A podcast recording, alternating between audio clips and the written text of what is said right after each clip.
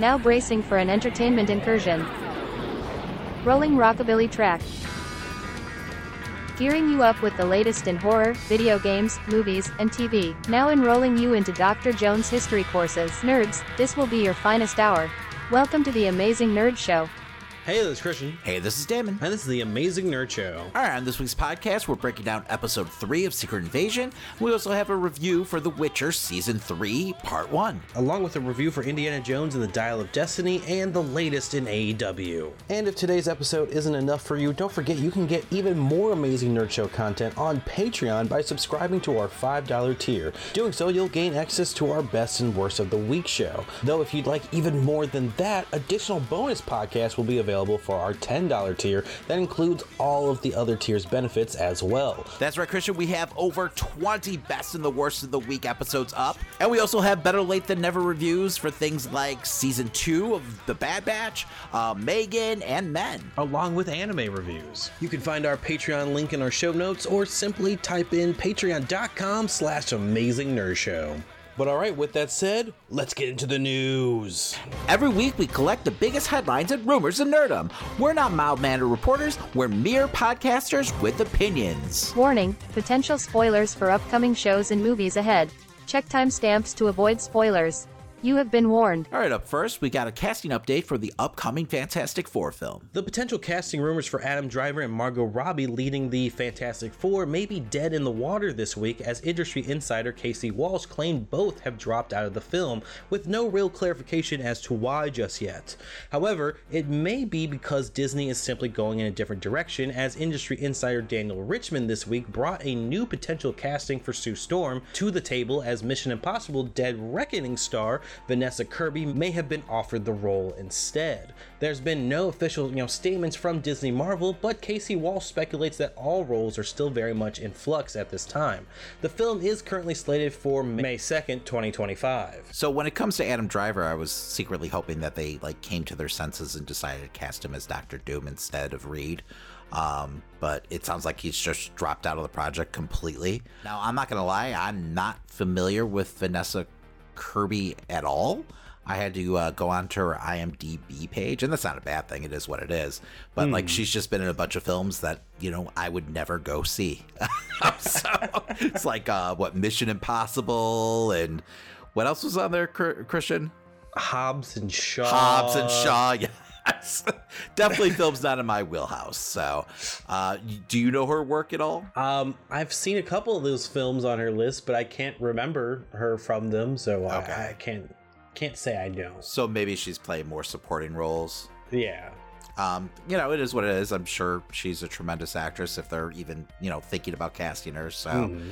um, she was in The Crown, and that's critically acclaimed. I've just, I've exactly. never seen it. So, but yeah, I mean, it feels like we're getting weekly updates when it comes to this movie. Um, I'm sure that's not going to stop anytime soon. Uh, and right now, with the writer's strike going on, they have pretty much all the time in the world, you know, to to exactly. you know cast this thing. So it is what it is. No rush. I mean, they're not even doing San Diego this year. So I mean, there's no pressure to have like some kind of big announcement or anything. Uh, so I don't know. I mean, you could tell by all the news this week that you know pretty much everything's on hold Hollywood wise um, right now. All right, well, up next, we got confirmation on the return of Doctor Strange. During an interview on the JW3 Speaker Series, Benedict Cumberbatch proclaimed his official return to the role of Doctor Strange would begin in 2024, in various capers in the making. While he did state he'd love to do another Doctor Strange film, he did not confirm a third installment for the character just yet. The fact that he's returning is really no big surprise. Um, I think the headline really is like that he'll be filming something in 2024, right? Because mm-hmm. um, I don't even know what's on the slate at that point that he could be part of, um, unless they start filming uh, Kang Dynasty at that point, or you know maybe he's doing a cameo in something else that we don't know about. Um, but like what King got pushed back to like 2026 or 2027. Yeah. I mean, Fantastic Four is 2025. Okay. Um, I mean, who knows? It could be just like a brief cameo or, you know, a mid credit scene or end credit scene, you know, something like that. But with, you know, the MCU schedule in flux right now, it's really hard to kind of pinpoint what exactly he would be part of, um, you know, during that time frame. Well, sticking with the MCU, we also have a big rumor for Deadpool 3. The list of rumored stars for the highly anticipated Deadpool 3 seems to keep growing as now industry insider My Time to Shine Hello claims Channing Tatum has already filmed a scene for the film where he will finally get to play Gambit, in which he was actually attached to the character for a role as Gambit back in 2014, only to have that solo film officially canceled in 2019. At this point, I wouldn't be surprised if X Men Origins Gambit, as played by Taylor Kitsch, also showed up in the film, which is slated for a May 3rd, 2024 release. So I guess like Gambit has been a dream role for Tatum. Like he was super passionate about the character and trying to get that film like off the ground. Mm-hmm. Um, you know, previously. So uh, I'm not surprised that he'd be willing to, you know, you know, do Deadpool 3, even if it's just like a cameo type deal. I mean, with the amount of characters rumored to be in this movie, you got to figure that's all it is, right? Because we've heard like everyone at this point. like everyone who's ever played like a Marvel character in the past, you know, especially a lot of characters and roles that weren't affiliated with, you know, the MCU. It sounds like they're almost giving those characters like a swan song um, if you will, you know, because we've heard everyone from like, you know, the, the original Fantastic Four cast, um, you know, a lot of like the original like X Men actors, like, you know, Patrick Stewart and Halle Berry, Ian McKellen, like, I mean, everyone pretty much, uh, Ben Affleck, right?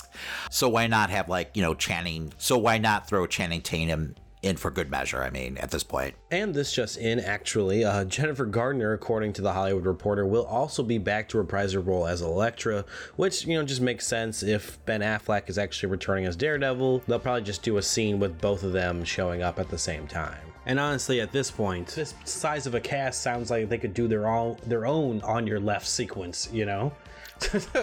I could see them doing a spoof of that, right? Uh-huh. I mean, it is uh-huh. Deadpool, so uh, we did get a look at Deadpool's uh, costume this uh, week, and it looks like every other, you know, Deadpool costume. I was uh, about to say you can't really change too yeah, much about I that. I mean, it, it looks brighter, but it is what it is. Uh-huh. And I will say, like the the costume of the sequel was like a darker tone, but like you're not gonna change what works, right? Uh-huh. uh, now, fingers we're we're getting reports that Hugh Jackman will be suiting up this time around, and he will be wearing a traditional Wolverine costume.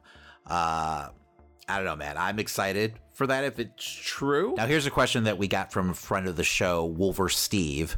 Uh, go ahead and follow him on Instagram or you know all your favorite social media platforms. He's a huge Wolverine cosplayer. Um, but he was wondering whether or not we preferred the brown costume or the yellow tiger stripe costume. I feel like just when I picture Wolverine, I always picture the yellow and blue. That's just what immediately comes to my mind. I agree 100%. I, I think I'd, I'd want to see the yellow costume first. Um, you know that's that was my introduction to Wolverine uh, mm. back in the day through like the X Men Classic comic books. Um, there were basically like you know reprints of you know the the all new, all different X Men. Um, so I, yeah, I want to I want to see yellow and you know blue. Now I could see them going brown just because it might you know be less you know garish on film, but yeah, I, I want to see the yellow.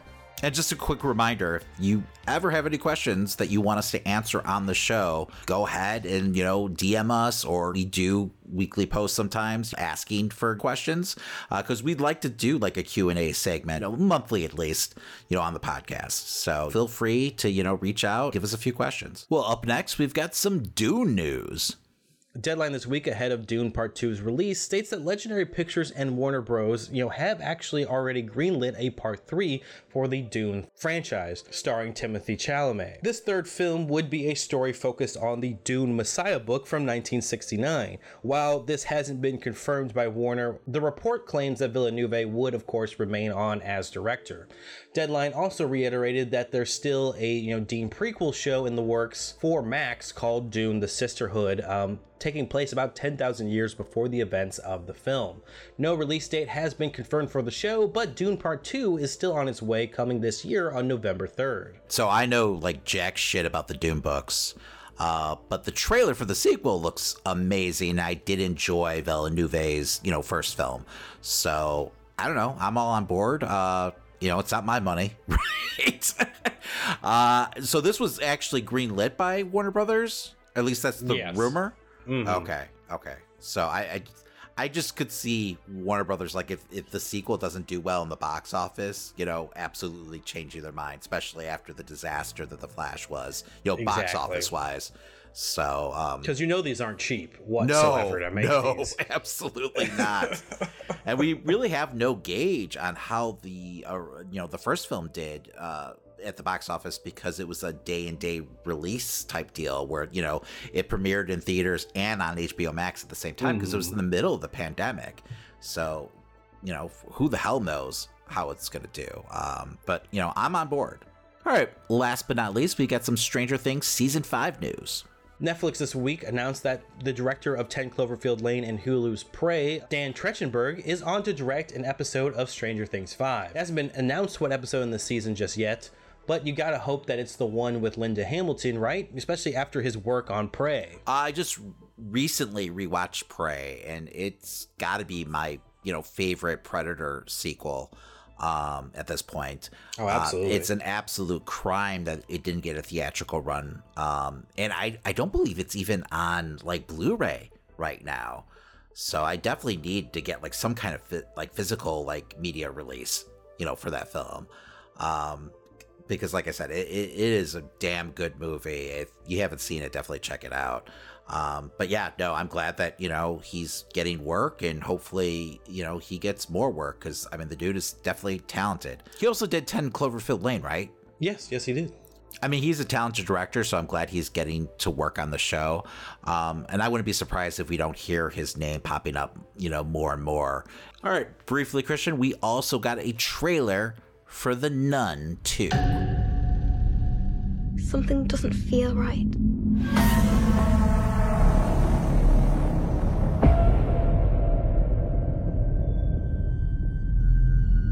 Sophie, what happened?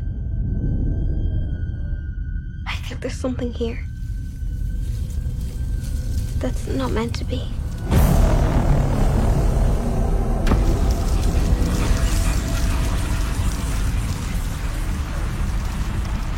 What did you see? I saw a nun. So, watching this trailer, I was told, like, did they de age Vera Farmiga? like, I, I forgot that it was her sister that was in this film. Um, her younger, like much younger sister, I think by like 20 years. Uh, you got to think like James Wan looks at her and is like Conjuring, you know, prequel. Like that, that has to be a thing, right? It's very possible. You know, like he could do a whole like, you know, like when the Warrens first meet or something like that and their love story. Uh, but she looks exactly like her sister, um, just you know, younger. Uh, but yeah, I, you know, she's back. She was in the original. Um, this pretty much looks, you know, paint by numbers, kind of like the original, um, which was just you know a jump scare fest. Um, I didn't hate the original at all. Um, you know, it, was kind of a simple, fun, you know, horror film. I liked the gothic feel of it all. It was kind of Hammer-esque um, in a way. Uh, so, am I going to be running to the theaters to see this? Probably not. Um, like this whole trailer seemed to be centered around, you know, a couple jump scares. Um, which was very similar to how the first film was. So, um, but yeah, you know, the the nun Valak has attached itself to uh, Farmiga's character um, and followed her to another church, basically. And now it seems like it's tormenting a group of you know young students there. Um, yeah, that's pretty much it. Yeah. Um, like I said, very like paint by number. I don't know. Any thoughts, Christian? I think what was fun about uh, the introduction to Valak was just like you know them putting in like oh what's her name and stuff in the background. So I was kind of hoping that if they were to return to this character, they would probably do a bit more mystery behind it than just you know the fact that it's her killing people left and right. But. Well, I mean, this trailer definitely teases some kind of secret being, you know, uh, revealed here. So mm. maybe you'll get your wish. Um, but I thought we had a big reveal with the last film where we got her like backstory and origin. Honestly, I don't either, but I know they like took a deep dive into her origin story. Mm. Um, and that's how they ended up like defeating her somehow. I, I believe that's what happened, unless I'm thinking of a totally different film, which I might be, where we hear a voiceover saying that you know she was an angel who's like fallen, and you know I don't know you know, I mean, it's all cryptic shit that you hear in like every other, uh-huh. you know, religious based horror film. so they're definitely not like reinventing the wheel at all. Um, but you know, will I see this?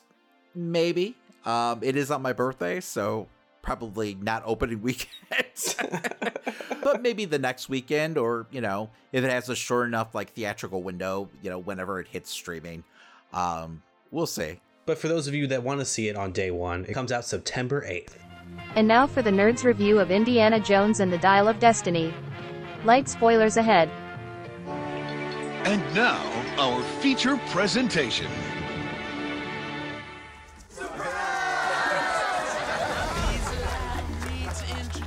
I'm retiring. Well, in that case, what are we drinking? Same for the goddaughter. Dad told me you found something on a train during the war.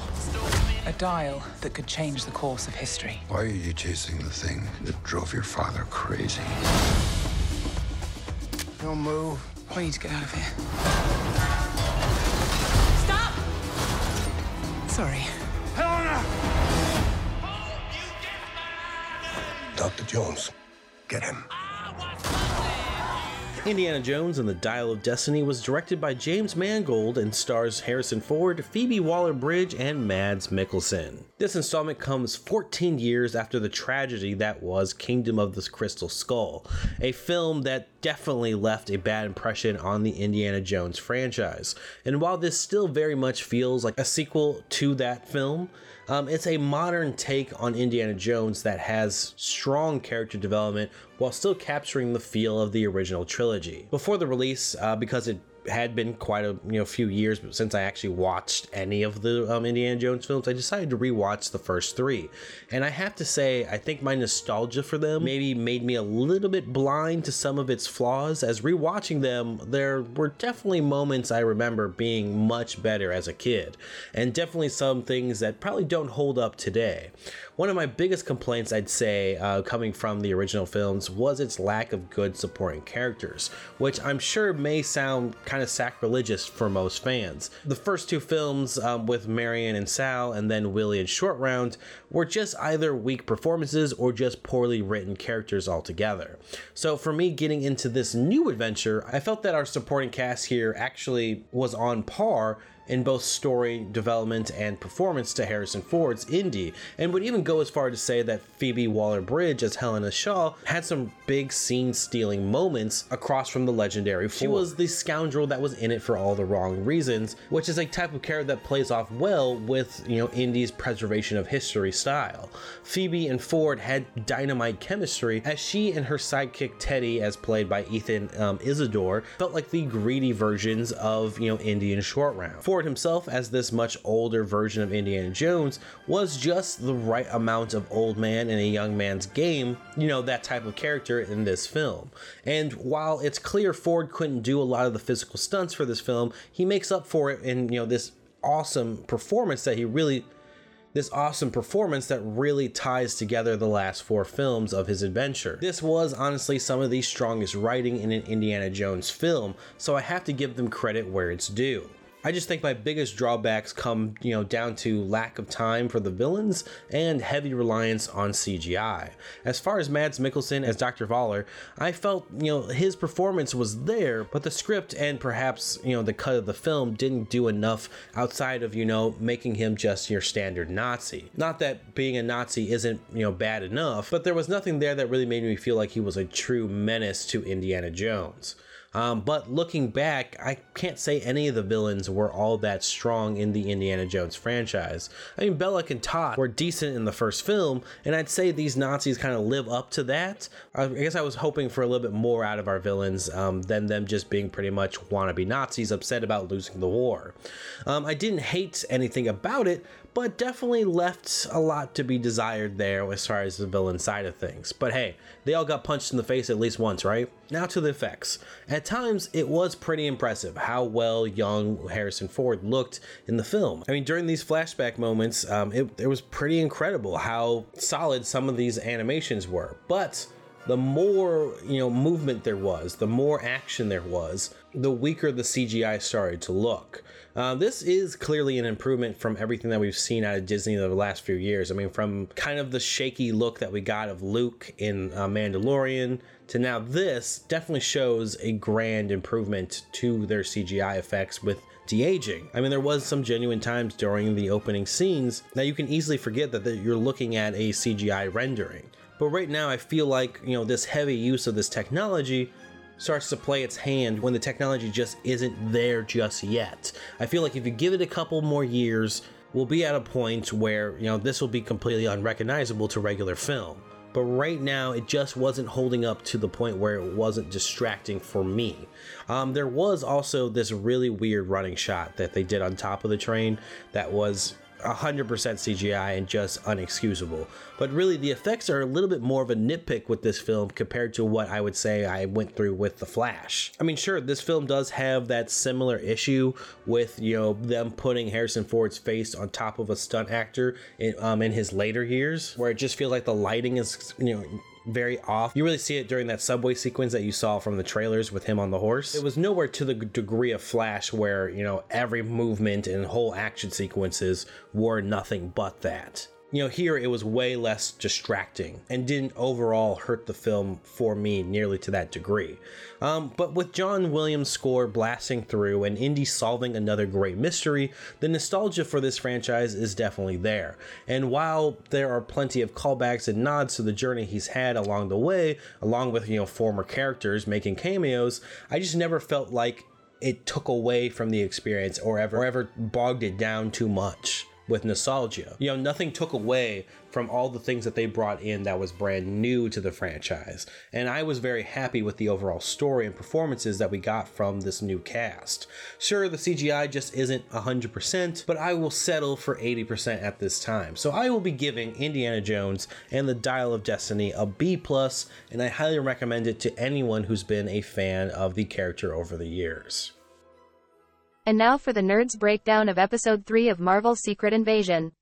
Spoilers ahead, you have been warned. That's what this is all about, is it? You're gonna take our people to the edge of extinction with a war with the humans. All these miscreants know is murder. Look how they treat each other. That's what's gonna happen. We're gonna murder them all. You don't understand the first thing about humans. They're at their most formidable when they're threatened. The episode this week kicks off with Gravik's next plan in motion. Beto, the new recruit, and a couple of other Skrulls, along with Gravik's right hand man, take up documents for who they will be turning into. Meanwhile, Gravik brings down the council before the machine we discovered last week as he explains to them, you know, his plan to turn not a few, but every Skrull into a super Skrull to deal with the heroes and pick apart, you know, the humans from both sides to ensure their annihilation. Yeah, I mean, it's definitely got to be a terrifying thought, you know, to have an army of super Skrulls. Uh, in the comics, originally there was one Super Skrull, you know, not an entire military force. So, uh, yeah, the Avengers would definitely have their hands full. Now, later on in the books, of course, there were more and more, I believe, like, you know, Skrulls with, you know, Super Skrull type powers. But yeah, no, originally there was just one and that was enough. I just wonder if like if there's more facilities with these like chambers to make them into super Skrulls, especially since we know that there's like a million on this planet technically. I know there's not like a million maybe working for his forces, but well, I, am guessing that it, yeah, I'm guessing that he's just talking about the soldiers in mm-hmm. his army, you know, turning them into super Skrulls, not like every civilian, um, you know, Skrull civilian that is. And just by the way that they've talked about like this technology, I'm guessing this is probably the only one of its kind right now. Um, especially since we know the scientist has just kind of like, you know, discovered how to do all of this. Mm-hmm. Um, you know, so, but I could be wrong. Who knows? We then cut back to 1998, where we witness what seems to be the first inclination of flirting between Nick Fury and his future wife, Vara, as she passes him, you know, intel for a mission at a diner. Uh, we then jump to the present, however, to find Fury cooking for Vara as she finally questions his, you know, sudden return. The conversation takes a turn when Fury questions who his wife has become in his absence, as she speaks of how, you know, she first had to grieve over him getting blipped, then having him return without helping her get through any of that grief and immediately go to space. Yeah, I mean, this was a super tense you know scene and this was just a super tense uh, episode in general Mhm. i mean the way that fury has dealt or not dealt with the aftermath of the blip is really like you know driven a wedge between a lot of his like closest allies i'm glad that they attached this flashback scene uh, to this moment also because i feel like it adds a lot of like context to their relationship um, since it's you know brand new to us. But yeah, I mean, I, I'm just kind of waiting for a deeper explanation to like why Fury did what he did, which is basically abandon like his friends and family and you know Earth. This conversation does get cut short though when Vara receives a call and seems to be very hesitant while on the phone in front of Fury, which Nick Fury definitely notices as he stares at her phone after she leaves it on the kitchen counter. How close is Fury really to his wife? The fact that he just like basically comes out and accuses her of like you know working with Gravik. Um, I don't know. You know, it's like Fury is uh, just a, a cold-blooded bastard sometimes, right? Like he's got some nerve, like you know, being off planet for a couple years and then only to come back and make like big accusations. I mean, I guess the conversation he had with Talos last week uh, really shook him up this time because, I mean, he found out there's a million Skrulls. Maybe he just doesn't know the scope of how much has changed. I guess, but this is still your wife. Yeah.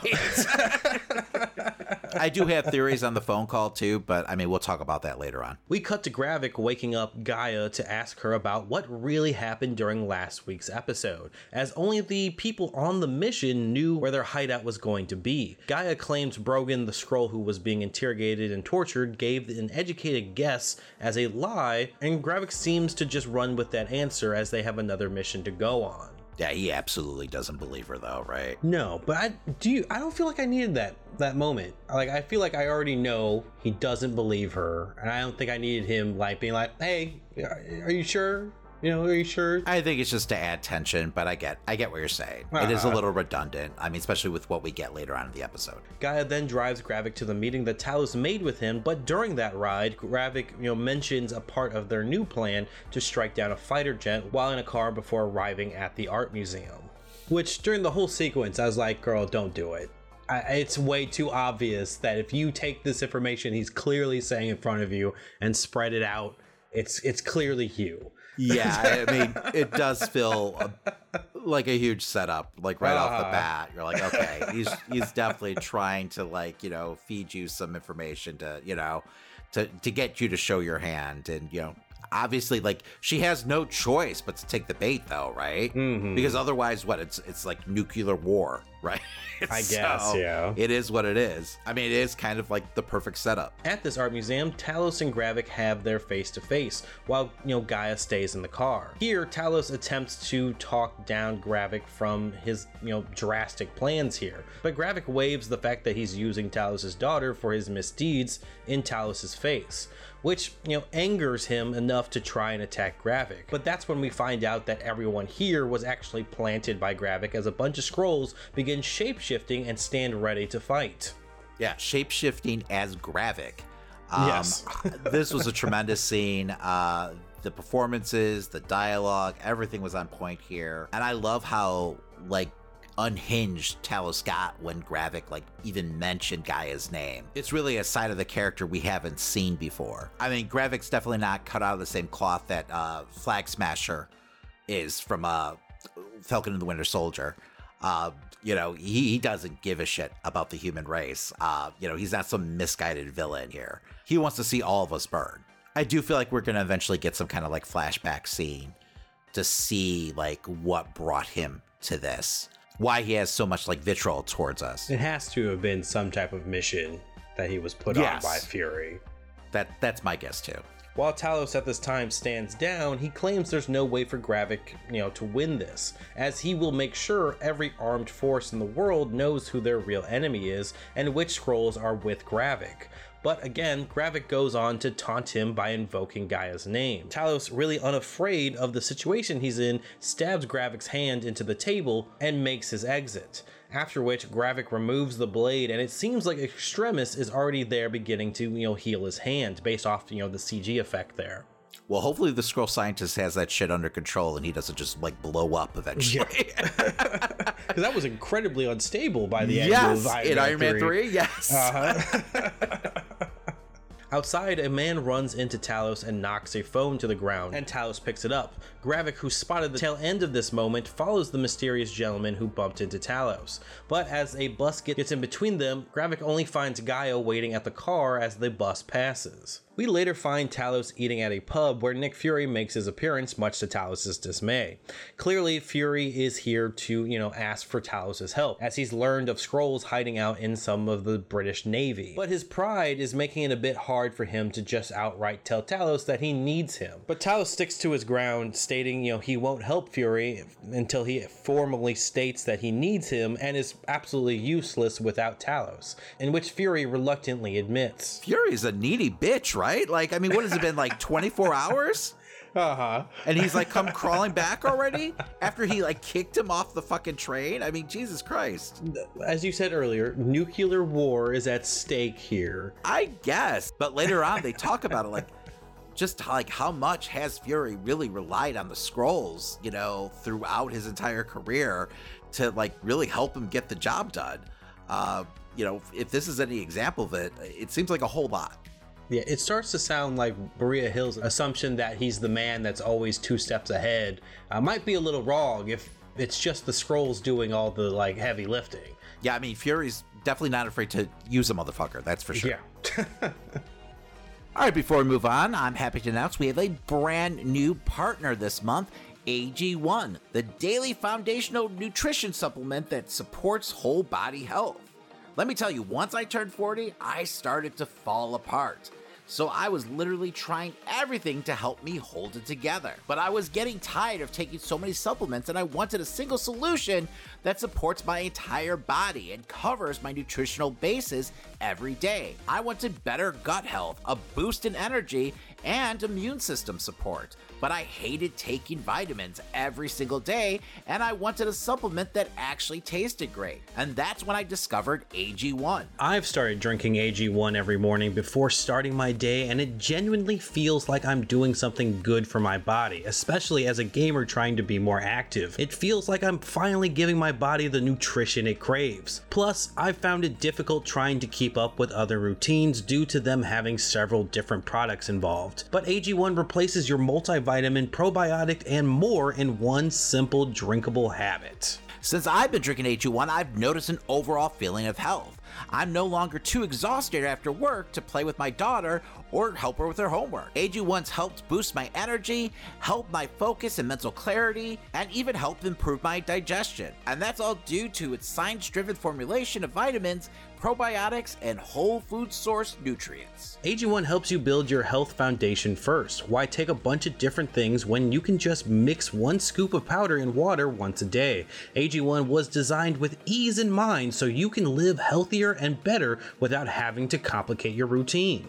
And what I love about AG1 is that it's delivered to me every month, so it's been super easy to make it a daily habit. I also get the single serving AG1 travel packs, so I never have to miss a day. I just mix the powder into ice cold water and drink it first thing every morning, and that's it. With AG1, taking good care of your body every day is really that simple. If you want to take ownership of your health, try AG1 and get a free one year supply of vitamin D and five free AG1 travel packs with your first first purchase. All you have to do is head over to drinkag1.com slash nerdshow. Once again, to get a free one-year supply of vitamin D and five free AG1 travel packs with your first purchase, all you have to do is go to drinkag1.com slash nerdshow. That's drinkag1.com slash nerdshow and check it out. And now back to our breakdown. Having been given intel from Gaia on the phone that she passed outside the art museum, Talos informs Fury of the, you know, the Neptune submarine plan. Fury then calls in to Sonya to ask what she knows about the British submarine Neptune. While Sonya fixes the owl that Fury bugged, she gives him the name and location of Robert Fairbanks and where the British naval barracks are. On the drive there, Fury trivializes, you know, his relationship with Talos to something like taking care of a dog and its mess.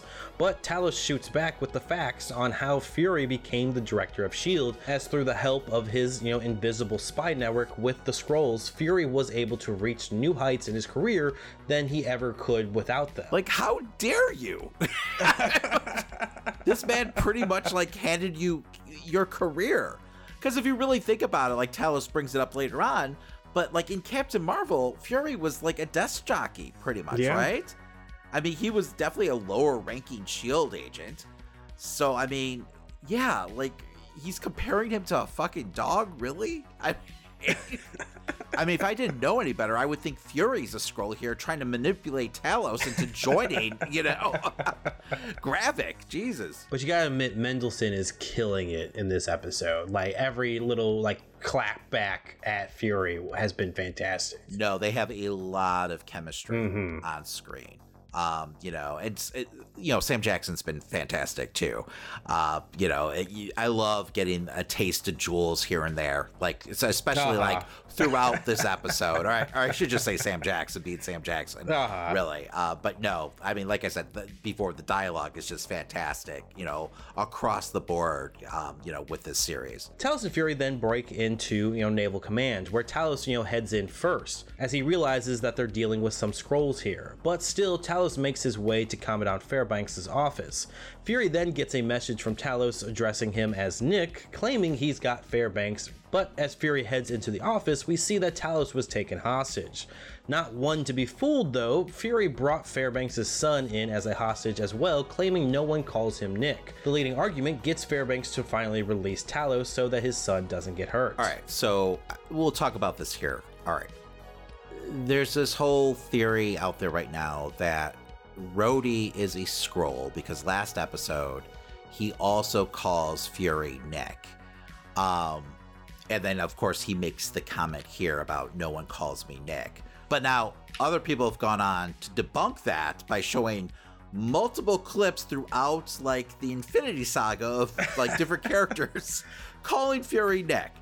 Like I was pretty confident that Maria Hills even called him Nick in the past. Yes, right. So I was like, oh, maybe this is just something he says. But then we had this moment here, Uh-huh. you know, in this episode. it was like, okay, it, it definitely to me feels like a red herring, at least to me.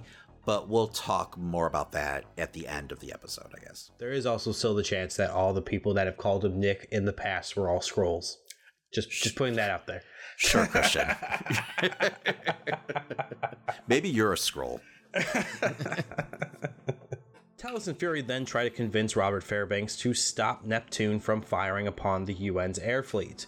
Meanwhile, inside the sub, the captain gets his orders and is terrified by the implication of what he's about to do, while, you know, his men seem more than ready to go to war. As the sub gets closer in range, Fury begins to get tired of Robert's unwillingness to, you know, call off the strike. Fairbanks pokes at Talos' you know, current state as he claims that Talos is a shell of the general he once was. As Fury begins to get violent, Talos rips the gun away from him and takes charge. The sub then prepares to launch its missiles as Talos attempts to figure out the best course of action here.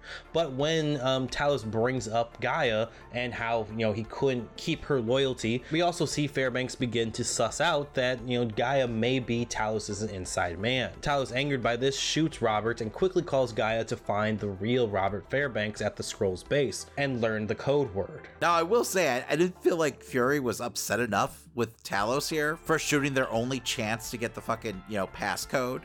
Um, you know, I mean, I understand he was pissed off with him, like, you know, basically figuring out that Gaia is his, you know, inside person, but Jesus Christ, he pretty much like doomed everyone Yeah. to like a nuclear holocaust here. Uh, I mean, this is the second time this episode that we've seen Talos like lose control over Gaia. You gotta figure that it's probably like foreshadowing something to come. Gaia then makes her way as quickly as she can through the base and has to take out a couple Skrull guards to get to Fairbanks' body. Luckily, she gets there in time to give Talos the, the code word, where Talos then pretends to be Fairbanks and immediately calls off the missiles. This was this was a little convenient. I mean, I'm surprised that she didn't have to like absorb the memories, like she had to actually just scroll through it. And like, how does this technology even work? Like, it looked Yeah. like she was literally like seeing everything through his eyes. So, like, was is there a search bar? You know, on this computer, I like know, I in don't this know program. if she just figured out to say Zachary, because I mean, it, it is a little like, what, did you try his, the kid's name? You know, Like, kind of did- password. Yeah, but like, that's not what this scene leads you to believe. No. it literally feels like she Google searched like subcode like in his brain and you know found it. I mean, okay, I mean it's alien technology, so I I, I guess that works. As Fury and Talos leave the Naval Command, Fury asks why Talos is not with Gravik on all this, all things considered. But Talos tells Fury the only reason he's not with Gravik is simply because he's still with Fury. We cut back over to Gaia, who's nearly escaped the base, but as she gets on, you know, the road, Gravik turns the lights on his car, getting her to fall off her motorbike. Um, Gaia tries to lie her way out of this, saying that she heard the mission went bad, so she was going to actually go help out. But Gravik claims while the mission would have helped their cause, its true purpose was to weed out the traitor, in which Gaia's actions have proved it was her. Gravik tells her to turn around, but in Gaia's last actions of defiance, she makes sure that Gravik looks her in the eyes as he executes her. Now we pretty much know that she's not actually dead here. Um, you know, the trailers that they released prior to this, you know, series is spoiling that. Um, you know, unless they filmed a bunch of like, unless they filmed a bunch of phony scenes, um, which I mean, I wouldn't put that past Marvel. Um, I mean, they have like completely like CGI'd characters out of you know Mhm. trailers before, but that just feels a little too extreme, you know, to hide this. So, um, Unless know. it's someone else pretending to be her. You Yeah. mean in this scene or later in on? the- later on, yeah. I don't know. Or could it be the person that she's like copied? I doubt it though, Christian. I mean, that feels like super convoluted, you know? I will say if she is dead, I mean, after seeing Talos's reaction to anyone like, you know, even mentioning his daughter, uh, shit's about to hit the fan. Uh, but once again, I, I don't think she's dead because in you know in, in the trailer they show her in that machine too. So I mean maybe she super Skrulled up before everything went down. Hmm. You think like Extremis probably like heals her or some shit after this? Yes, yes. I think she probably knew she wasn't going to make it out of here alive, and she went ahead and powered That up. That makes sense. That does make sense. We close the episode by returning to Varra, who gets a message and then quickly leaves out the house to head to a vault where she goes to a safety deposit box, which seems to be holding a gun of hers. After which she gets a phone call on her phone and she speaks into it saying that she wants to talk to Gravik. But the voice on the other end tells her where to meet up and tells her that she's going to be dealing with him instead. One, it definitely sounds like Rhodey on the phone. Oh yeah, hundred percent. Right. They can't. They can lie to me with their subtitle of Mystery Man, but Yeah, no. I don't think she's, you know, betraying Fury. I think she's probably on the way to try to kill Gravik herself. Um, that's my guess. I mean, they would pretty much paint Fury as like the world's worst spy if his fucking, you know, wife is the one who betrays him. Uh-huh. Um, but I mean, who knows? I mean, they're not, you know, being very flattering to Fury at all, you know, this series. So, um, but I mean, it's huge implications if Rhodey is a Skrull. I mean, I guess it could be someone just impersonating Rhodey's voice, but why even do that with, you know, Fury's wife? Um, Skrull, but I could have been wrong. The real question here is like, how long has Rhodey actually been a Skrull? I don't know. I feel like the whole question of like what is what has she become in my absence will just be like now she's back to being you know the best agent she can be working under Rhodey. Uh, which I mean I do still like the idea of Rhodey being a Skrull, but this this ending made me feel a little like okay, there it's way too like yeah, Rhodey's a Skrull uh, uh, by the end of this episode. I don't know though because it sounds like Rhodey's being the middleman for Gravik here. But you think it's just misleading us and Yeah. that, you know, he's just basically helping her get to Gravik. Yeah, I just think Could that be. he's running his own operation. Could be. Could be. I don't know. I mean, we talked about this before the series even came out that Rhodey being a Skrull here would make sense. You know, especially knowing the synopsis of, you know, Armor Wars, you know, where it's Rhodey trying to, uh, you know, get back basically all the Stark tech, um, you know, that somehow like fallen into the wrong hands. Um, you know, I mean, I mean, that would even make more sense if, you know, Rhodey's been impersonated by a Skrull, you know, for however long and, you know, Skrull Rhodey has like you know dealt out all of you know you know the Stark Industries secrets, um, you know whatever he can get. His I mean, I don't know who was, you know, holding Extremis, but it would make sense if like that was something that was in one of Tony's lockers or some shit, and that's something that Rhodey, you know, gave. No, I mean you're absolutely right because everyone else who had knowledge of it, you know, pretty much blew up. So I mean. it would be like you know Tony and Pepper Potts. That that's it, right? so I mean, I'm sure he's got that shit like you know under lock and key underneath some serious like security protocols. So like someone only like Rhodey could get their hands on it. So I gotta say, I, I think this is my favorite episode so far. I mean, we're at the halfway point, which is crazy to think, uh, and I'm really looking forward to see like where this series goes. Because right now, I have I have no fucking clue. I'm assuming we're gonna get some type of big reveal next week, uh, at least explaining Rhodey's involvement in whatever's going on. Um, and then, you know, I, I don't know what's next for Gravik's plan. What does he plan on blowing up next week? We'll find out. Well, join us next week as we break down episode four of Secret Invasion. And now for the Nerds review of The Witcher Season 3 Part 1. Minor spoilers ahead. Neutrality. It won't get you a statue.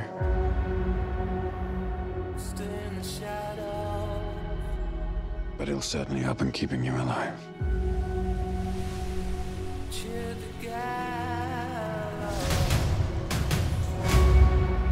I won't abandon Ciri. Neutrality has consequences too.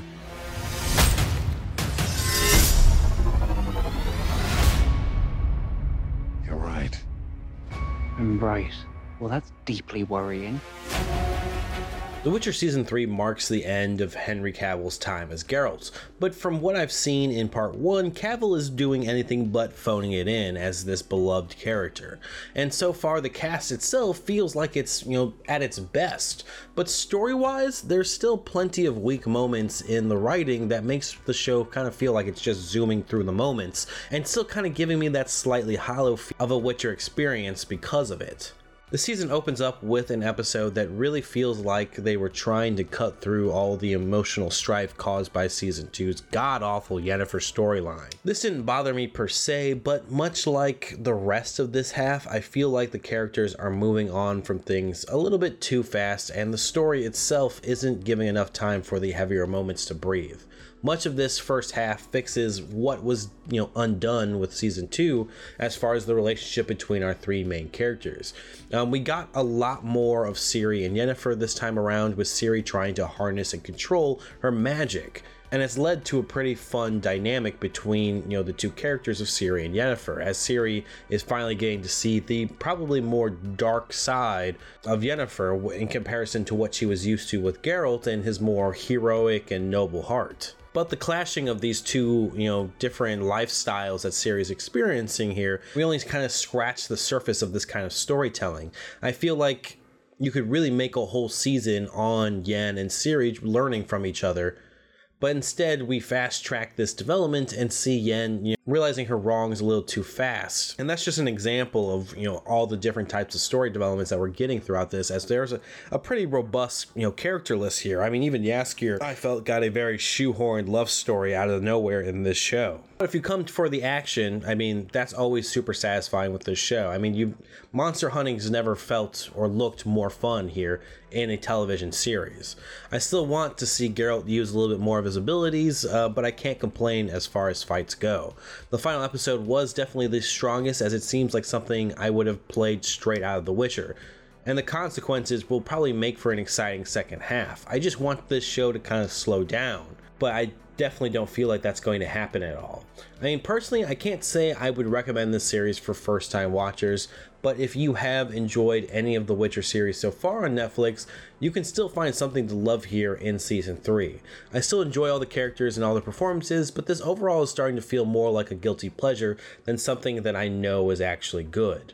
Um, part 2 of The Witcher season 3 will be releasing July 27th, and I'll give you my final grade right after that. And now a quick word from our sponsor, Manscaped. This is a public service announcement. Manscaped now has beer products and is going even further with their brand new Weed Whacker 2.0. Go ahead and tell the world the leaders in below the waist grooming are traveling north of your South Pole with their revolutionary grooming products. The new Weed Whacker 2.0 and their new beard line confirms they have all the best tools for your hygiene toolbox. Time for you to upgrade your game by going to manscaped.com and using our code 20NerdShow for 20% off plus free shipping. Listeners know that there's no one I trust more with my nutsack than Manscaped. So why not trust them with my beard also? So allow me to introduce you to the Beard Hedger Pro Kit. It's the ultimate package that makes it easier than ever to craft your signature look. It all starts with the cordless electric beard hedger. The beard hedger is tough on hair but smooth on your face, leading to single stroke efficiency that brings satisfaction one stroke at a time, just like your mother.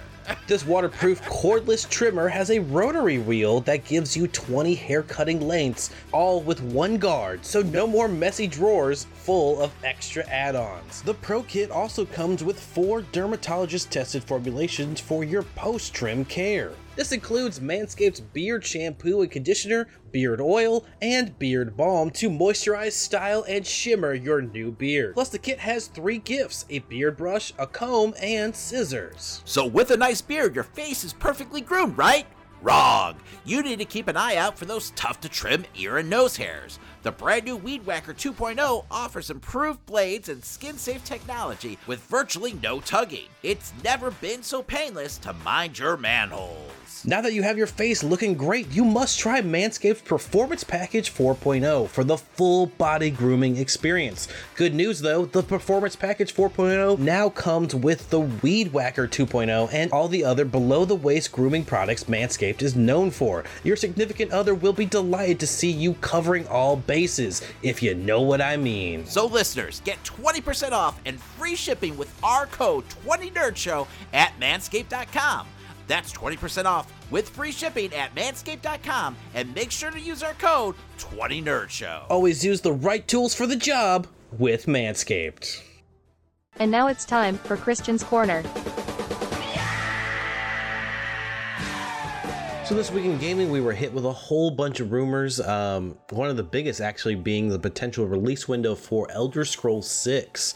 Um, an, an article by The Verge actually released this week, which you know went over the grand battle between the FTC and Microsoft, you know, all over that Activision Blizzard purchase. Um, but some interesting details that came from that was actually from one of Microsoft's lawyers when the Elder Scrolls brand uh, was mentioned by the FTC. For some reason, the lawyer decided to correct the FTC's assumptions about Elder Scrolls, and in doing so, let it slip that Elder Scrolls 6 is projected for a 2026 release window. Now, with Starfield coming out this year, it feels kind of soon to hear anything concrete about Elder Scrolls 6, especially coming within the next three years. But that game has been in development for quite some time, but a lot of resources really have just been focused on, you know, the launch of Starfield as far as Bethesda goes. Uh, but it's interesting nonetheless that someone has it down at over at Microsoft um, that the game is projected for a 2026 release. We also got a big rumor this week about Red Dead Redemption getting a full remake. Now, some reports simply say remaster, others say full scale remake and like a new engine similar to what we saw with the Resident Evil franchise, which I think I'd rather have a full remake, but that's just me. Um, this would come after Take Two's financial reports um, this year showed Red Dead was on something Red Dead was actually in the works. Then this month, South Korea's rating board put out a new rating for Red Dead Redemption, only adding more fuel to the fire that a remaster of some sort was on its way. I mostly want this just because I love the first game and it's a damn shame that there's really not a place to actually pick it up right now for modern consoles. Um, both titles are classics in my book and I just love an updated version of the game to play now. Lastly, in the rumor mills, um, I wanted to mention another another potential remaster here, this time coming from Ubisoft as Kotaku reports they've learned of a remake of Assassin's Creed Black Flag that is currently in the works. Um, their sources claim that Ubisoft Singapore is heavily involved with the title, but of course, there's no official word from Ubisoft yet. Um, it seems like a safe bet, though, that they would go for you know Black Flag as their next you know remaster in the Assassin's Creed franchise, as it was a big hit for them. I mean, to be honest, probably one of the last times I really had fun um, through and through with an Assassin's Creed game. Though I haven't played any of the newer titles, you know, um, since Origins. But speaking of things I have played, I finally finished Jedi Survivor on stream. I really enjoyed the game, but the third act really felt a bit disjointed for me. Um, if you want to catch my like full thoughts on everything that happened in the game, make sure to check out the um, last VOD I did in Jedi Survivor, where I finally finished the game and then talked about it a little bit. Also on the channel right now, you can catch my first streams for AEW Fight Forever, which has been a blast of arcade fun so far. Um, I've been playing the story mode on stream and will be continuing this weekend as I take, you know, one of my old creator wrestlers on his journey through AEW. Um, I will say getting the reversals has been a bit of a challenge for me as they have separate buttons for strikes and grapples. But besides that, it feels like a good space between 2K and WWE's All Stars, at least gameplay wise. Um, there are definitely some bare bones elements that I wish were more interactive in the story, but I like that there's a ton of attention to detail in this game in general. It feels like a solid base for a franchise if they were to make make sequels in the future. On top of that, a new Battle Royal mode for the game has been announced in their Stadium Stampede matches. Um, the trailer shown off pretty much just looks like Fortnite but for wrestling, um, which should add a ton of replayability for fans of the game. I'm not a big fan of Battle Royal games myself, um, I just get bored of them really fast. So maybe I'll try this one on stream and see how I feel about it. And the best way for you to catch that is to make sure that you're following us on Twitch right now as we go live every single weekend. Um, this week I'll be back back in Horizon um, Forbidden West, along with continuing AEW Fight Forever, of course. Um, but with that said, let's go ahead and move on to some wrestling. I'm sorry, man. You should be. You can't talk like that. But, uh, you know who he reminds me of? Tony Schiavone! oh, God, he's so gross. Uh, classic. All right, so before we get started, a quick show note for our wrestling segment format moving forward. In the past, we would typically do a recap of, you know, AEW Dynamite. But now, since they supposedly have two A shows, uh, we're going to try to just talk the highlights from both shows weekly um, and do kind of like a weekend review type deal, I think, you know, moving forward. Mm-hmm. So, you know, we're not going to be going over every single match. We're just going to kind of talk about, you know, what stood out, you know, to us, um, you know, with AEW every week, you know, and anything else in the wrestling world for that matter. So, with that being said, Christian, did you watch AEW Collision this week? Uh, I did finally watch Collision, and I have to say I do like that little opening thing. Um, now that I've actually caught up the last few weeks. Oh, you're talking about the Saturday Night Main Event opening? Yes. Uh-huh. Yes. Right. That's some nostalgic goodness right there. Um, yeah, it just makes the show feel different, which I like. And you know, this show definitely feels different. Um, but for me, like this week, not in a good way. Um, you know, and a, a big part of that, you know, has to do with just the audience that they had. I mean, they've been really struggling to sell tickets in Canada, I guess. Um, and like this crowd did them no favors whatsoever. Like those people who did buy tickets decided just to kind of sit on their hands. Um, I, I don't remember exactly what part of Canada they were in, but yeah, you know, not the best Hamilton. crowd. Hamilton, not not the best crowd in Hamilton. So the show kicked off with MJF basically in a squash match. Um, you know, but this was all to lead into a match, an actual match with Ethan Page. MJF got on the mic and issued an open challenge, you know, ridiculing all the people of, you know, Hamilton. Uh, and, you know, another job guy started to walk out, but behind him was Ethan Page, a very passionate e- Ethan Page, who apparently is a babyface now. Uh, I, I guess. guess. on Rampage, he came to the defense of Matt Hardy. Um, so I mean, they've been planting seeds for a while that you know Ethan really does look up to Matt. Um, I guess that's all been happening uh, right underneath my nose, uh, maybe on Rampage, because I didn't realize like how far along, you know, th- th- this whole program has gone. Like you know, because I mean, they just faced off against each other right at the pay per view for Ethan Page's uh, contract Yep. right? That was less than a month ago, but I guess apparently Ethan has seen the light now, and you know he's full babyface. Well, they Um, had that awkward promo like what a week or two ago, um, where Matt was like, "We're gonna retrain you to be a better person," and uh, that's. well, I guess they're really good at their jobs because I mean, he seems like a better guy now. I mean, he's Uh-huh. seen the light. Uh, but yeah, he gave this great speech about being from Hamilton and you know his father, and you know, I mean, it was it was really well delivered. Uh, the crowd wasn't as behind it as I would want them to be. Um, but like once again, this crowd kind of sucked. Yeah. Especially with like Ethan Page like playing hometown hero, you would think that the crowd would be rowdy as fuck for this, but that didn't happen. Like, I mean, he got some, you know, cheers, but they felt polite at best. And I don't know if it's just because like people didn't like truly believe that he could beat MJF.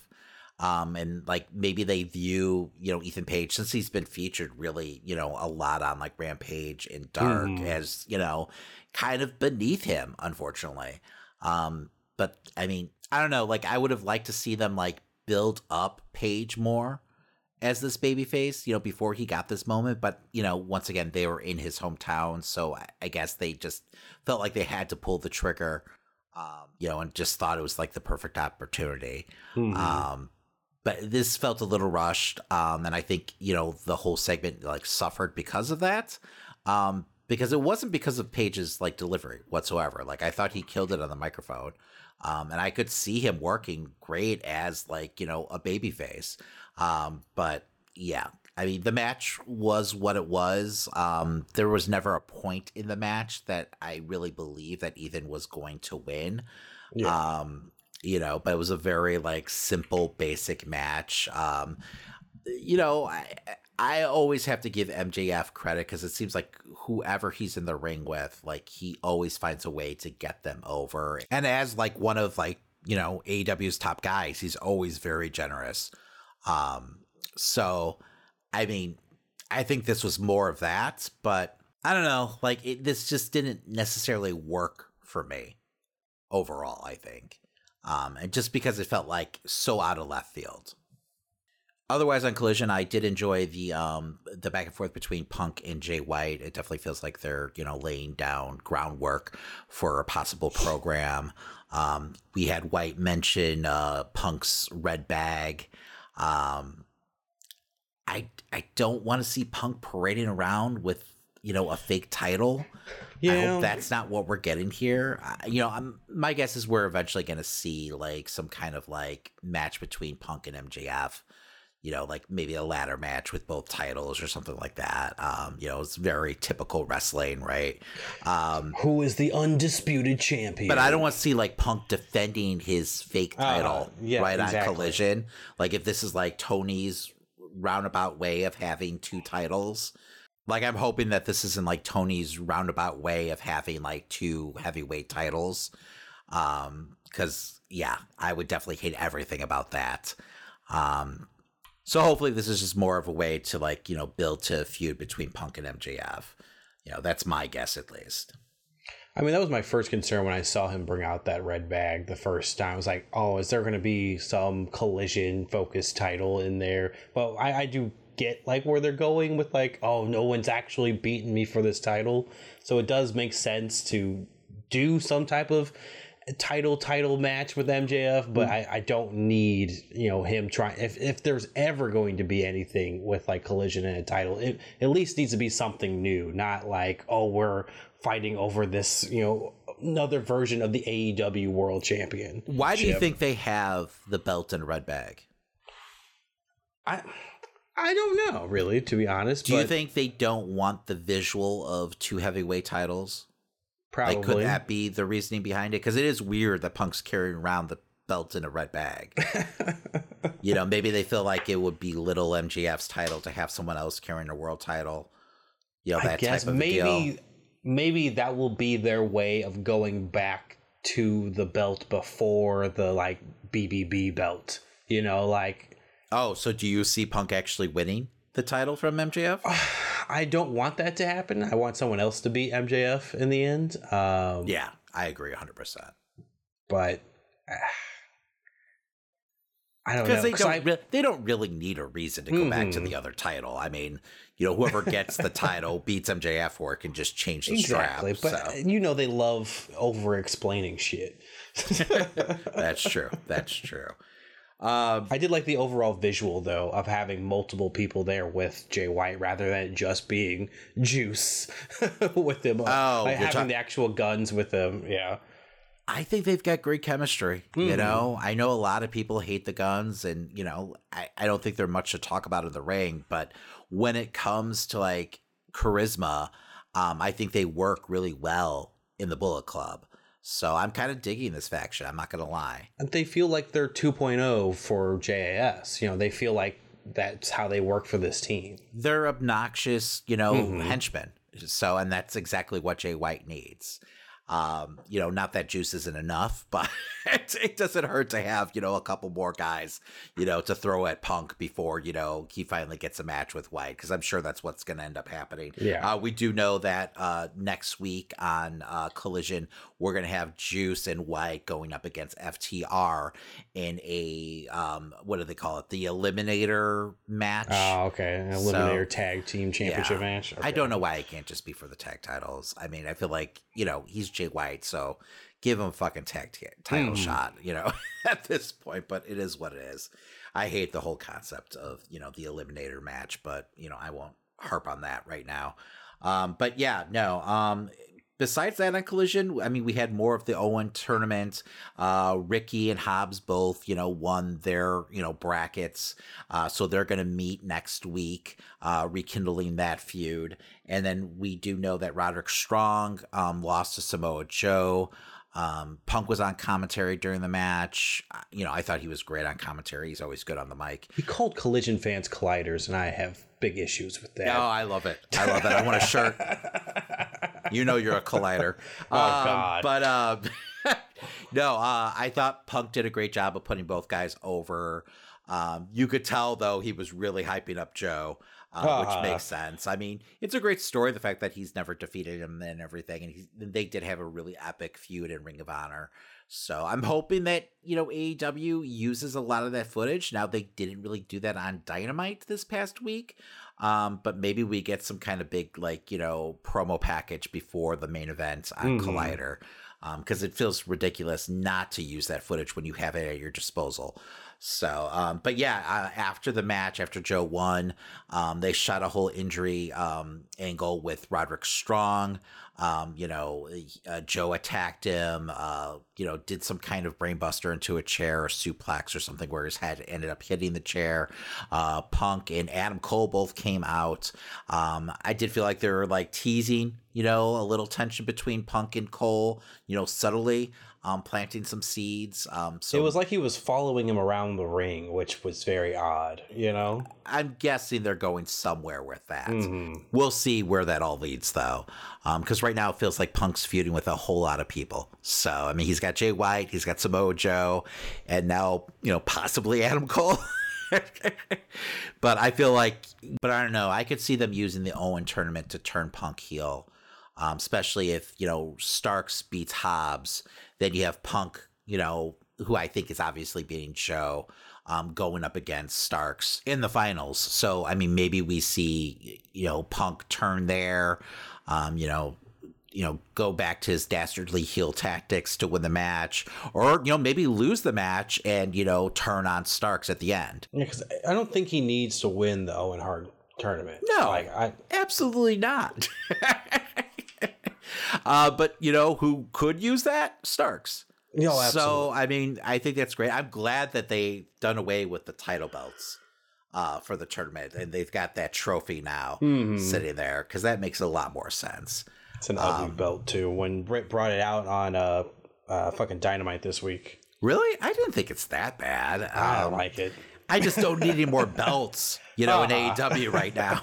So I'm glad that it was kind of like a one and done type deal, though. Like, you know, they handed it, they basically like wore the dynamite after uh, the pay per view, you know, when they won, you know, the tournament, and that was it. So, um, but yeah, no, a, a cup makes a lot more sense. So when it comes to Collision as a whole, uh, this week it was the first time where I felt like they were, I don't know, it, felt like they were missing something, and I think that something is like s- some more star power. Um, it feels almost maybe a little too isolated from Dynamite, where I'd like to see a little more like connective tissue roster wise. You know, on that brand, like I like the pacing of the show, and I like that we're getting, I don't know, less, you know, but longer matches. Um, but it just feels like we need a couple more like main event caliber wrestlers, you know, showing up there. I know this week we had an MJF, um, but like he wasn't even like you know doing his main storyline on the show. I would like to see some of those bigger storylines from Dynamite cross over to Collision, um, if that makes any sense. Well, it's like with four hours of television now. It's like when I see feuds not happening, like Keith Lee and Swerve. It's like why isn't that not just moved over to Collision or something like that? Or or Rampage, right? yeah. Anywhere, please. Um I will say though, you know, moving on to Dynamite, I did feel like this week they did try to reheat Keith Lee. Mhm. Um, you know, it was in a very strange and awkward way, like the way they started the show with like a backstage segment with, you know, Darby and Keith Lee who are on opposing teams this week because of the whole blinds what are they calling it? The Blind blind, Eliminator tag team tournament. tournament, yeah, whatever, whatever. Um, but you had Darby, who you know is on the opposite team once again uh, of Keith and uh, Swerve, basically giving Keith Lee a pep talk. Um, you know, saying that he needs to get his head out of his ass. Um, you know, I thought, you know, the promo was well delivered by Darby, but it just felt very strange. Like, why are you trying to hype up your opponent? Like, that makes no fucking sense. I could see it if Keith Lee was about to face off against someone else, but he's literally going against your team. So, what sense does that fucking make? I mean, it doesn't go against Darby's character at all. Like, I could see him wanting to fight the most dangerous version of Keith Lee if he wanted, but But just cutting a promo like this feel I feel like goes against his like character. Like cutting any promo. Like I don't need Darby on the mic every fucking week. Like he is getting better on the mic, don't get me Uh-huh. wrong, but it doesn't need to become a regular thing. Like I'm fine with him being the weird emo guy, you know, sulking in the corner. Um I don't know. I don't know. I, I didn't need this. You know, I I feel like they could have done this legwork with the commentators honestly. And that would have been fine. Or just a, a, an interview with Keith Lee, basically saying the same Mhm. shit that Darby just said. You know, it's time that, you know, I refocus, blah, blah, blah. That's all you need. Um, but yeah, I, I love this match though. I thought it was incredibly fun. Um, I'm hoping that this leads to Keith Lee versus Swerve finally. Um, especially since you know the announcers remind us like a handful of times that you know Keith Lee never really got any kind of revenge on Swerve for putting him on the shelf for like eight weeks. You know, but when he uh fucking stomped that cinder block through his chest. Mhm. So I mean, he basically came back, teamed with you know Goldust against Swerve and you know his embassy or whatever, and that was it. I was like, that's not a blow off to a fucking feud. um, especially one that was in the making for so long. You know, it, it really like since both of those guys started the with the company. You know, at least when Keith Lee came in the company, like they were kind of in, in each other's face like day one. And then we had the whole fucking tag team situation, everything like that. And that felt like just kind of a vehicle to get to their feud. And then it just never happened. Um, I, I really feel like there has to be more to that story and exactly like what exactly went down. Um, I'm wondering if there was like some kind of injury situation or something like that, but I, I just don't get it. Like it's very weird to me. Either way, I mean, they have all the makings to do it. Um, even like for a typical AEW feud, it could be just Keith Lee running through the mogul affiliates until he gets to yes. swerve. Oh yeah, I mean, it, they don't need an excuse to do it at this mm-hmm. point. They just do it. you know, especially after this match. I mean, we had a bunch of miscommunication. Uh, mm-hmm. Uh, Keith Lee looked like a million dollars. I mean, Darby and Orange are the perfect fucking opponents for him because he could just throw them throw left and right. Yep. That initial bill on fucking Darby was epic. Yes. Like it looked like he like was about to fall and then just went further like somehow. um it was insane. So I mean, th- I think this did a great job of just reminding the audience like who Keith Lee is and what he's capable of. Um and just like, you know, once again, kind of getting that framework of, oh yeah, you remember like Keith Lee and Swerve were feuding for a bit. Um, so hopefully they nudged that feud along. Um, but with that being said, I was a little perplexed that like we didn't get any kind of moment between these two like at the end of the match because I was figuring that we'd have something where like Swerve and the embassy like jump Keith Lee to kind yeah. of like, you know, kickstart everything again. But they just kind of like walked away. I don't know. I don't know. I hope we don't have to wait much longer for this fucking match because at this point, like, it just feels like a big like joke that Tony Khan's playing on all of us. But otherwise, uh, some other highlights from Dynamite, uh, for me at least, was the vignette between Cole and MJF, uh, the bro oh. sessions. Uh-huh. Felt extremely WWE. Um, and I know I'm talking out of both sides of my mouth because last week I was shitting all over the whole idea of Cole and you know MJF teaming up together. Uh, just because I mean, Jesus Christ, how many times have we seen you know this program before in wrestling? You know, mm-hmm. like you know, can they coexist? But MJF is just so fucking good in this weird, like Eddie Haskell role of, you know, being this insincere jerk who's trying to pull one over someone and everyone seemingly knows what he's doing except for the person that, you know, he's, you know, screwing with. Um, you know, I mean, the one difference here is, you know, Cole knows exactly what's happening, but it seems like he's still falling for it anyway um, unless he's you know working him. Um, but I mean, they're so great in the ring together, and just you know, chemistry wise, just on the mic together that I don't know. Like I found myself wanting to see this team actually be a thing. and I'm sure that's the fucking plan. And it's gonna just break my heart when it all fucking you know blows up. But I don't know. They've like, won you over. yes, they've absolutely won me over. I just love the one thing that like bonds them is their hatred for Tony Schiavone. Like, yes. that was a great moment. But the whole, you know, workout scenario where like MJF is, you know, putting up 300 pounds on the bar and everything like that. And, you know, he goes ahead and asks, you know, Cole, do you want me to take some of this weight off? And Cole's like, no. And he just like all of a sudden pounds out like, you know, 10 reps with no issues. Like, I thought that was well done.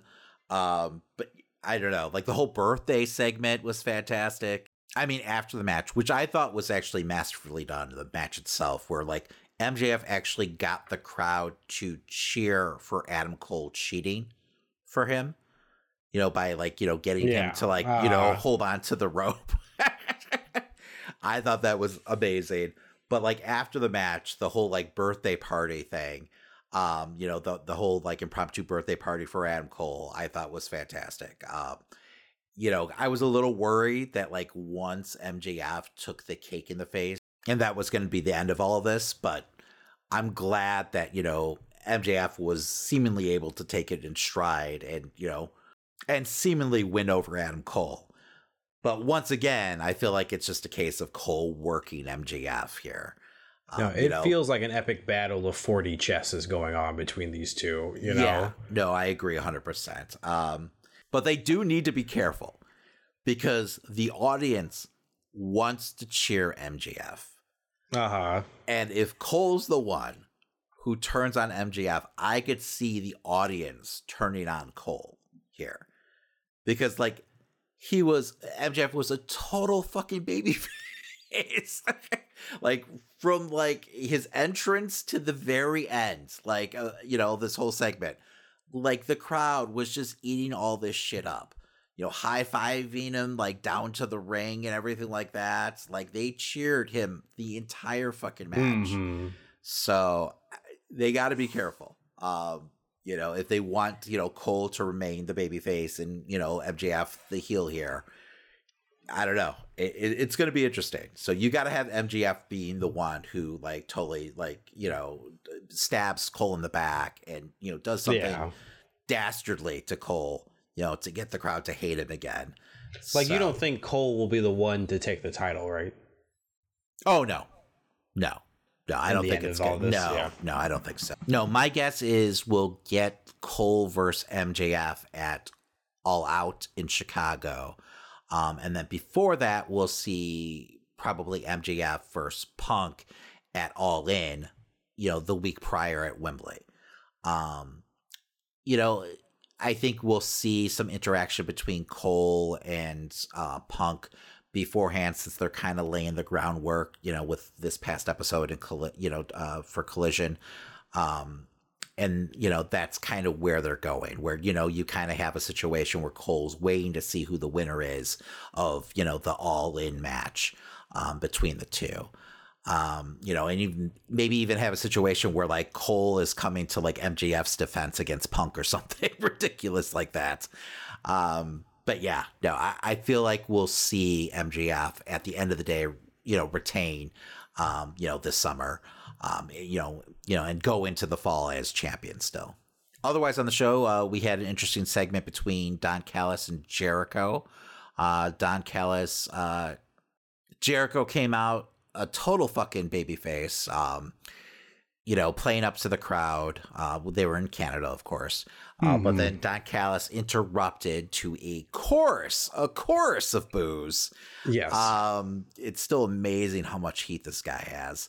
Uh, but uh, Callis basically offered Jericho a spot in his family.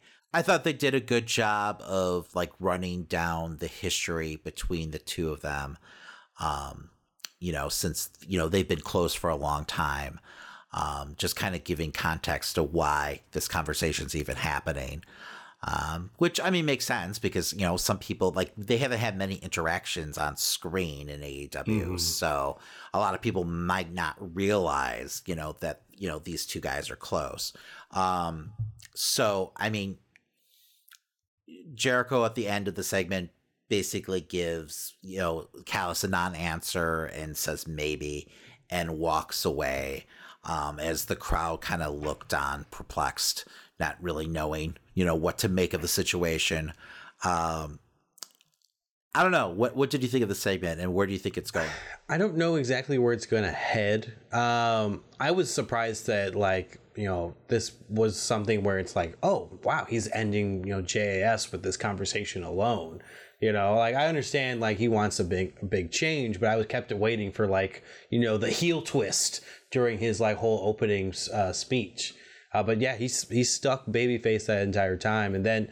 I don't know. I don't know what to think of like the family because there hasn't really been outside of Takeshita. We haven't really seen any type of development of like what this family is going to really look like or be like. yeah there's been no recruitment uh, you know Mhm. other than you know this segment here I don't know I could see this being a situation where Callis does turn on Jericho and we see Jericho go Mhm. babyface here. Um he's been on a huge losing streak you know this past year really if you think about it.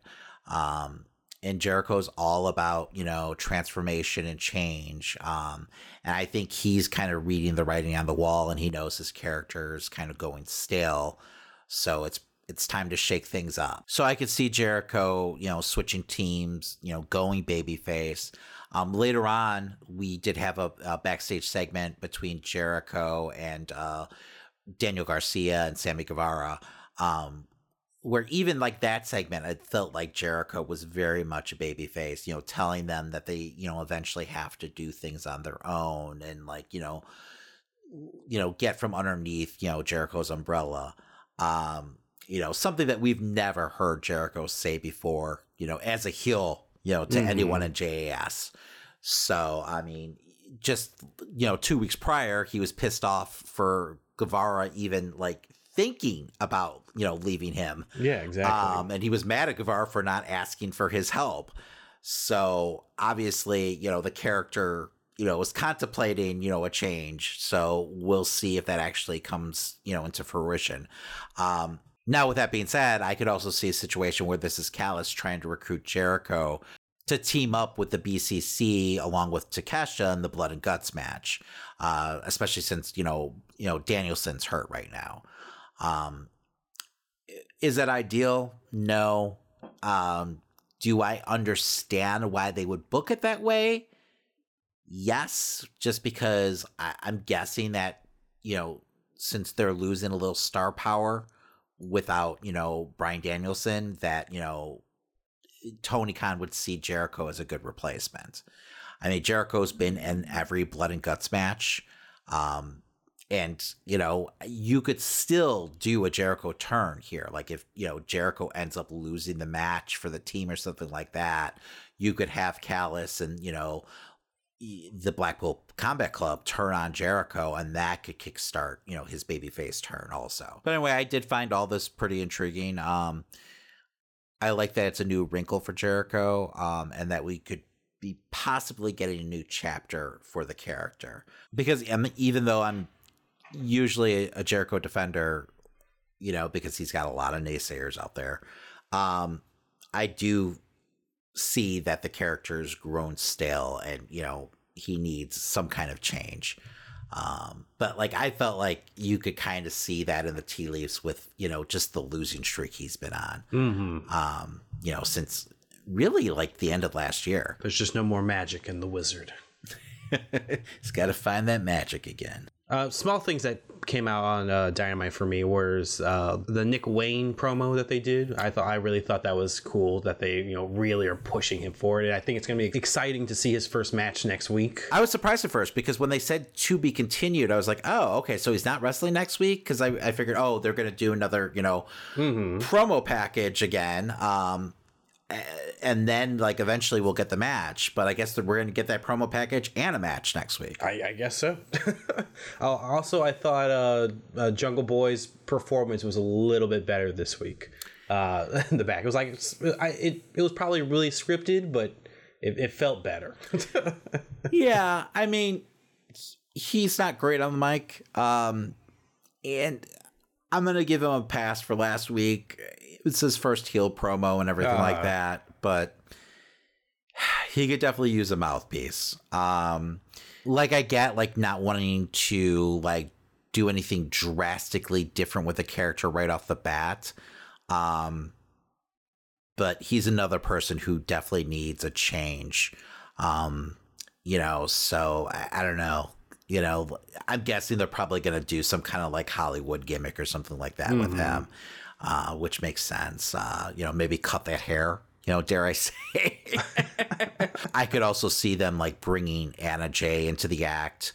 I mean, everyone hates like real life couples in wrestling. Mm-hmm. You know, on screen couples on, in wrestling, I should say. I mean, that worked for Sammy, right? Uh, even though they were trying to go face with it. Uh huh. So, I mean, yeah, no, I could see her being part of the act, absolutely. Mm-hmm. So, otherwise, like I was glad that Ruby uh, won her Owen Hart tournament match against Britt. Um, you know, not the best match in the world. They definitely had better showings. Um, but it is what it is. Um, I don't know. I, I don't know who's going to win this tournament. I'm worried that Skye Blue's going to beat Ruby here. They've really I, been I think building... Skye Blue's going to win the tournament. yeah. Yeah, I got that feeling too. Um, I just don't know if she's ready yet. Um, and I love Ruby, and I just I don't know, man. You know, she'll be fine losing this tournament. I was just mm-hmm. hoping they'd do something big with her. Um, but you know, they, they must feel like they have something special with Skye Blue to be pushing her as hard as they are right now. I just don't know if she's put it all together in the ring yet.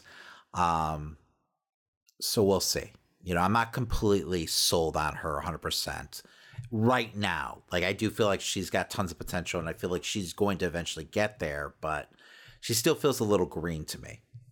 See, the finals would either be pretty much Skye Blue versus Athena, or it'd be Ruby Soho versus Willow Nightingale. And if I mean putting it that way, because Ruby and Willow have you know history, I could see that happening as well. Yeah, I would much rather have Willow win. Like if someone has to go over on Ruby, I would much rather have it be Willow because I feel like she's ready. Um, mm-hmm. and you know they need to pull the trigger on her because I mean she's completely over with the crowd, and she does have it in the ring. So they need to do something with her. So I mean, at least give her the Owen Cup. I mean, I feel like that would be a big moment for her, and they could really use that to like catapult her to the next level.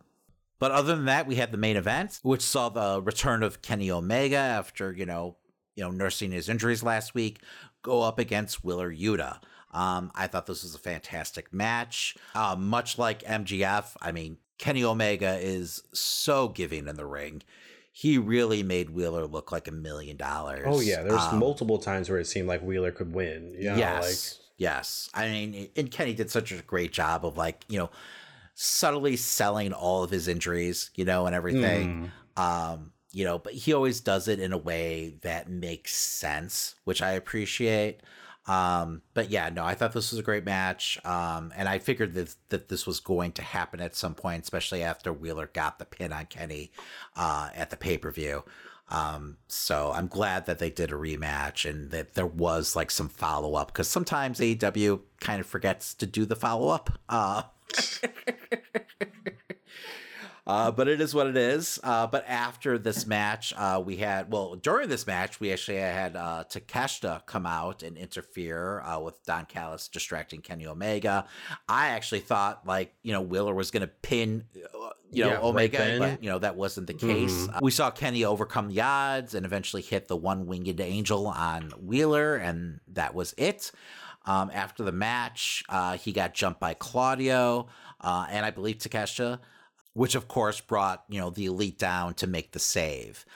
Right at the end, as Hangman was about to hit, I believe, Claudio with the chair, uh, we had the Dark Order come out and grab the chair from Hangman, and then uh, the feed got cut. so I oh, think okay, they just cause... kind of ran out of time because um, it felt like there's supposed to be a little more there than what we got. Uh, and they did actually release some of that footage, I, I believe, on AEW social media. Um, pages, yeah, because so. I think on uh, FITE TV or whatever, they had the recording continue going because it doesn't cut at the usual spot. Yes, right? Because they don't even have the commercials on FITE, right? No, yeah. So I saw yeah. the whole awkward moment of like them standing on the outside of the ring and like yelling at Hangman. They still end up kicking um, Claudio in the face, but I don't really like them taking the chair out of Hangman's hands. I don't really get how that would work for their, you know, angle that they're going with right now. Yeah, like why would they give a shit? Yeah. About Hangman hitting Claudio with a fucking chair. Like, like the BCC's fucked them up how many times? exactly, exactly. like maybe let Hangman take out Claudio and then jump Hangman. right? Yeah. So it was a little weird and awkward. Um, uh, we do know that this was all to set up a match between the Elite and the Dark Order on Rampage. So, um, and I have not read the spoilers yet, so I have no idea how that turned gotcha. out. So I'm glad that they're at least giving closure to the storyline between Hangman and the Dark Order. Um, I'm hoping I've said this a lot about a lot of the roster, you know, this you know this week, but I'm hoping that this is a new chapter for the Dark Order because they have also grown really stale. Mm-hmm. So, I mean, maybe it's time for them to have a heel turn uh, finally. So, um, but I mean, if you think about it, like this story between Hangman and the Dark Order, I mean, this goes all the way back to like the early pandemic days. Yeah. So, um, yeah, which is a good three years at this point. Like this is early AEW shit right here, right? Because they were trying to recruit him with uh, Brodie Lee when Brodie Lee was, uh, you know, the leader of the group. So, um, Yeah. It's yeah. been a while. Yeah. so I'm glad that they're at least, you know, once again, like giving closure to the storyline, hopefully.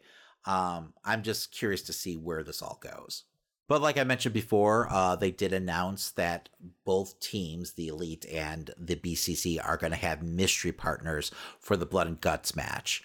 Um, we don't really have a clue exactly who's going to be filling in for Bryan. Um, I'm starting to think it's Jericho. Could it be one of the Dark Order guys? Maybe. Maybe, but what? I don't want Johnny Hungee in a blood and guts match with the team. I I could see um I could see Evil Uno, you know, maybe being part of it. We've we've seen a more Maybe. vicious side of you know Evil Uno, so Mhm. um, but it would be a little lackluster, right?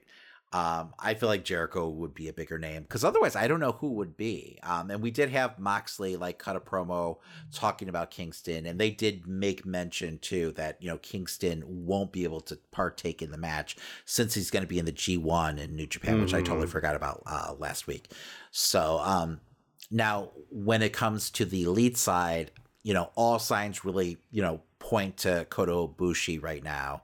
Um, and I guess like once the camera stopped rolling, Kenny did cut like a promo hinting at Kota. So it seems like that's probably where they're heading here, which would be absolutely huge. Um, you know, people have been dying to see, you know, Ibushi, you know, in AEW since like day one.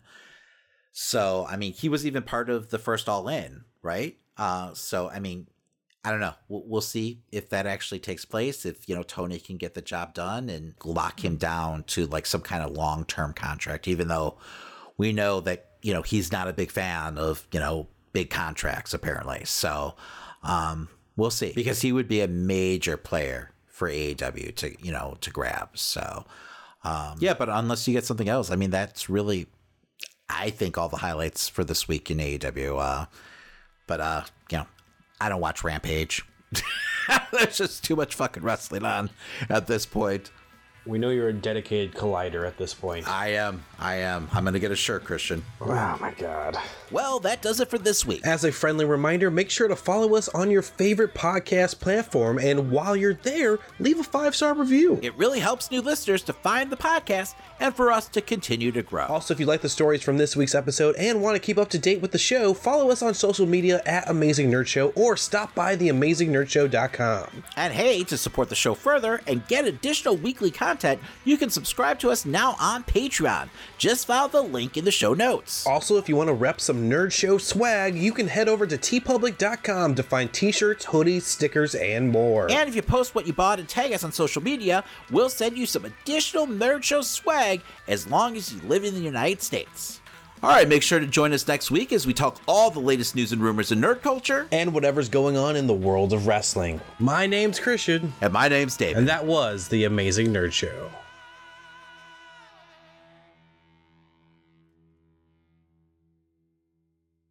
kind of prefer Marvel movies. We are Marvel. Yeah, but you know, you're Marvel licensed by Fox. It's like if the Beatles were produced by Nickelback. It's music, but it sucks. Hey, that's it. I'm done.